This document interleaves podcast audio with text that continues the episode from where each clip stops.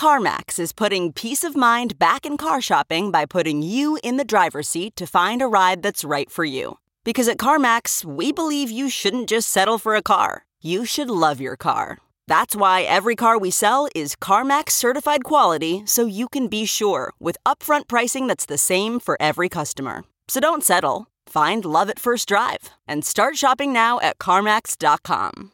CarMax, the way car buying should be.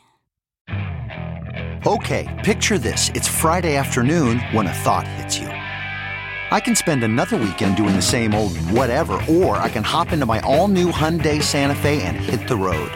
With available HTRAC, all wheel drive, and three row seating, my whole family can head deep into the wild. Conquer the weekend in the all new Hyundai Santa Fe. Visit HyundaiUSA.com or call 562 for more details. Hyundai, there's joy in every journey. This is sort of like saying that no one who owns stocks can be involved in figuring out how to regulate the stock market. This is the only dude in that entire building who knows anything about the space and he's not even invited to give his perspective? Sure, maybe we don't let him run the thing, but to not even let him be in the room is just the height of stupidity. Welcome back to The Breakdown with me, NLW. It's a daily podcast on macro, Bitcoin, and the big picture power shifts remaking our world.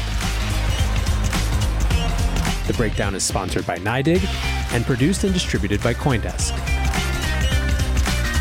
What's going on, guys? It is Monday, October 11th, and today we have a bit of a grab bag of stories.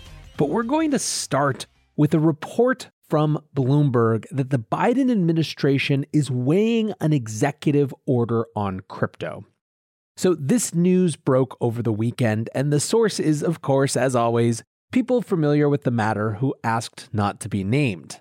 Here's the little TLDR from Bloomberg. They write the proposed directive would charge federal agencies to study and offer recommendations on relevant areas of crypto, touching on financial regulation, economic innovation, and national security. The initiative will also aim to coordinate agencies' work on digital currencies through the executive branch. The plan would push departments that have given scant attention to crypto to focus on it. End quote. Apparently, the White House is even considering appointing a White House crypto czar, but they still haven't decided whether they're going to actually release this executive order or not. Even if they don't, the administration says that it will still make public its overall strategy. The question, of course, to me is Is there any new insight to be gleaned from this? And it does seem that there is confirmation about all of the behind the scenes jockeying for position and regulatory authority that we've commented on in the past. Quote, the scrutiny has fueled behind the scenes jostling between agencies, over who has jurisdiction over fast growing corners of the market, from stablecoins to crypto lending products. The executive order apparently would clarify the responsibilities of different agencies. It would also create a mandate for many of them to go back to study particular issues or areas and report their findings back to the larger group. Now, this involves potentially a ton of agencies, from Treasury to Commerce to the securities agencies to the National Science Foundation, and the goal overall is to have a unified approach. As Bloomberg writes, this is particularly important in the context of all of these people jockeying for authority.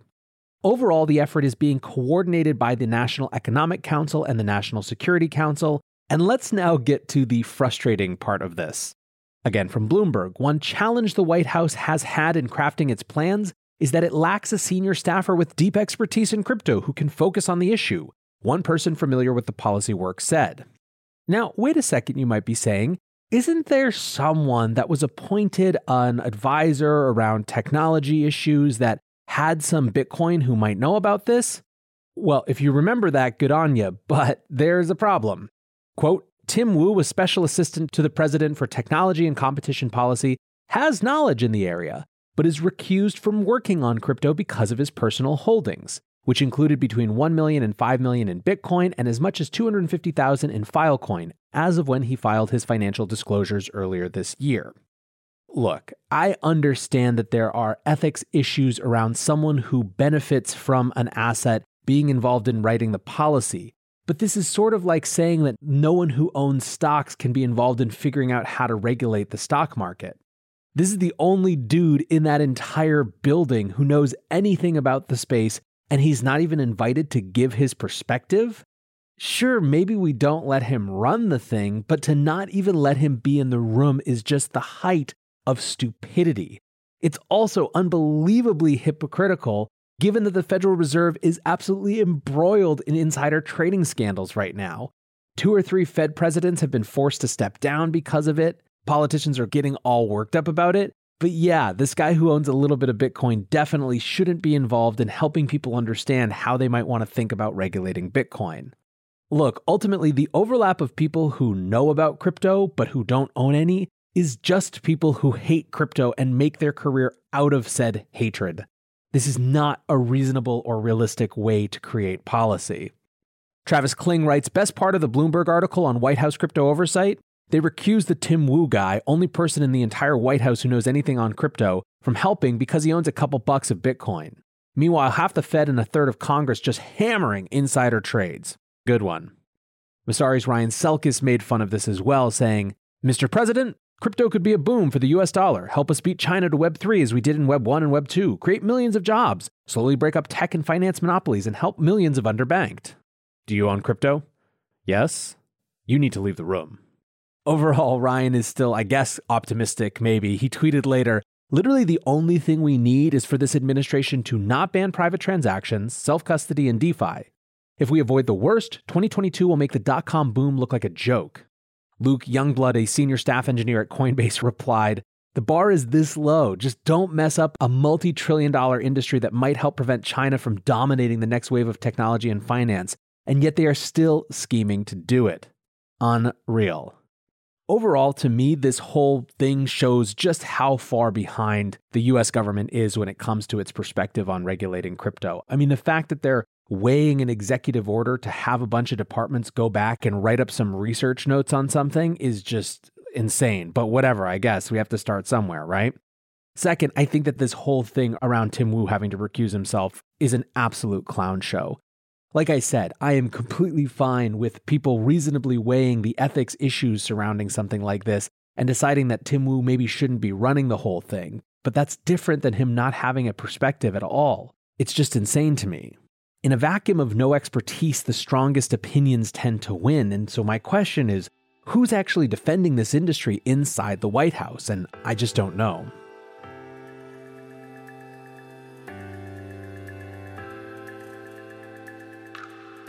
This podcast is sponsored by NYDIG, the institutional grade platform dedicated to building a more inclusive financial system through Bitcoin.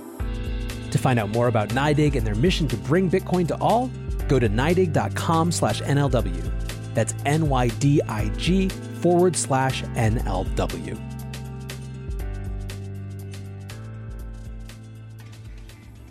Meanwhile, to dramatize the example of what we don't want, let's turn to Colin Wu, one of the most essential journalists when it comes to crypto and China. He tweeted, Person close to the Chinese government told Caijing magazine that the Chinese judiciary is investigating how to convict and sentence cryptocurrency behavior and is expected to issue relevant judicial interpretations in the future. The Chinese government defines all commercial activities involving cryptocurrency as illegal financial activities. However, the current law cannot be applied, so an interpretation by the judicial authority is required. Caixin magazine also pointed out that the withdrawal of all exchanges may cause the criminal activities involved to become more concealed. So basically, what's going on here is that China's legal system, its judicial system specifically, is trying to catch up to the new crypto rulings, the new mandate to actually truly ban crypto trading. As I said, this is what we don't want here. And to be fair, what people like Gensler and Federal Reserve Chairman Powell have said is not their intention when it comes to crypto in the US. Related, Bitmain has said that they will no longer deliver machines to mainland China addresses. This is a company that's been more and more focused on North American mining efforts, but still, China represented about half its revenue just a few years back. It is very clear that Chinese authorities are not backing down on these crackdowns. The block wrote about some of the Chinese government's activities to try to uncover illegal mining. They wrote, for instance, China's Jiangsu provincial government recently conducted a probe into local energy consumption and mining pool IP traffic. It detected over 4,500 IP addresses in the province that were suspected of mining activities and consumed 260,000 kilowatt hours of energy. Interestingly, 21% of those mining IP addresses were found to be inside government agencies, public schools, and enterprises. Some Chinese miners have also recently shared anecdotes of them receiving calls from local energy and telecommunication bureaus who questioned them over mining suspicion and sent staff for on site inspections because of their abnormal energy consumption. Meanwhile, back in North American mining, Ted Cruz spoke at the Texas Blockchain Summit, and Nick Carter tweeted that his jaw dropped while listening. Indeed, Nick was so impressed that he actually transcribed part of Cruz's speech, so I'll just read a little selection from that now. There were lots of things that went wrong during the winter storm that I think are worthy of study, but I do think that Bitcoin has the potential to address a lot of aspects of that. Number one, from the perspective of Bitcoin, Texas has abundant energy. You look at wind, we're the number one wind producer in the country by far. Number two, I think there are massive opportunities. If you look at natural gas right now in West Texas, the amount of natural gas that is being flared, 50% of the natural gas in this country that is flared, is being flared in Permian right now in West Texas. I think that is an enormous opportunity for Bitcoin because that's right now energy that is just being wasted. It's being wasted because there's no transmission equipment to get that natural gas where it could be used the way natural gas would ordinarily be employed. It's just being burned. A lot of the discussion around Bitcoin views Bitcoin as a consumer of energy. A lot of the criticism directed at it is at the consumption of energy. The perspective I'm suggesting is very much the reverse, which is as a way to strengthen our energy infrastructure.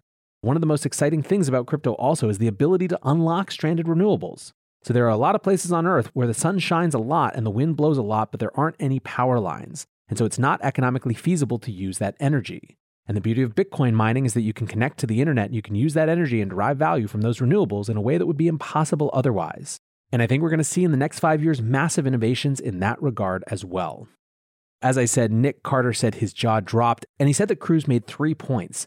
Miners can mine off grid by mitigating waste natural gas, the byproduct of oil extraction. Two, miners can participate in demand response and give energy back to grid when most needed. And three, miners can take advantage of stranded renewables. These were, Carter said, the exact same points he decided to focus on when he gave his presentation. So, pretty interesting stuff, and certainly a plot twist to see Ted Cruz become a policy leader when it comes to Bitcoin. Speaking of plot twists, let's bop on down to El Salvador, where President Nayib Bukele has said that the first use of their Bitcoin profits will be building a pet hospital? Question mark, question mark. Basically, the deal here is that the trust that they hold Bitcoin in has a specific dollar denominated mandate. And when it goes over, that's profit that they can use for other things. And that's going to be used to build a pet hospital. I genuinely don't know what to think here. I guess it's cool. I'm not sure where pet hospitals rank on the needs of El Salvador's citizens, but who am I ultimately to question that decision? Meanwhile, Ethereum's Vitalik Buterin also triggered some folks when he disparaged Bitcoin maxis for uncritical support of Nayib Bukele. On a Reddit post titled Unpopular Opinion, El Salvador President Mr. Nayib Bukele should not be praised by the crypto community, Vitalik wrote, Nothing unpopular about this opinion. Making it mandatory for businesses to accept a specific cryptocurrency is contrary to the ideals of freedom that are supposed to be important to the crypto space. Additionally, this tactic of pushing Bitcoin to millions of people in El Salvador at the same time with almost no attempt at prior education is reckless and risks a large number of innocent people getting hacked or scammed. Shame on everyone. Okay, fine, I'll call it the main people responsible. Shame on Bitcoin maximalists who are uncritically praising him. First, I will point out that there have been many Bitcoiners, Nick Carter among them, who I was just quoting, who have made this same critique of the Bitcoin law and who have this same sense that compulsion is in fact counter to the ideals of Bitcoin.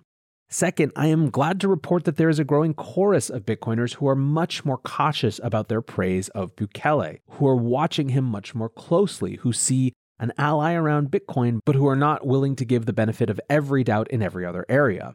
Brady Swenson tweets You can cheer for Bitcoin in El Salvador without cheering for Bukele. Personally, I hate any uncritical approach to really important things, so I'm glad to see this shift in tone. Again, not to being against Bukele, but to holding him accountable for all the decisions he makes, not just giving him a pass because of the Bitcoin position. Anyways, guys, clearly an interesting uh, global intrigue, global power politics kind of way to start the week.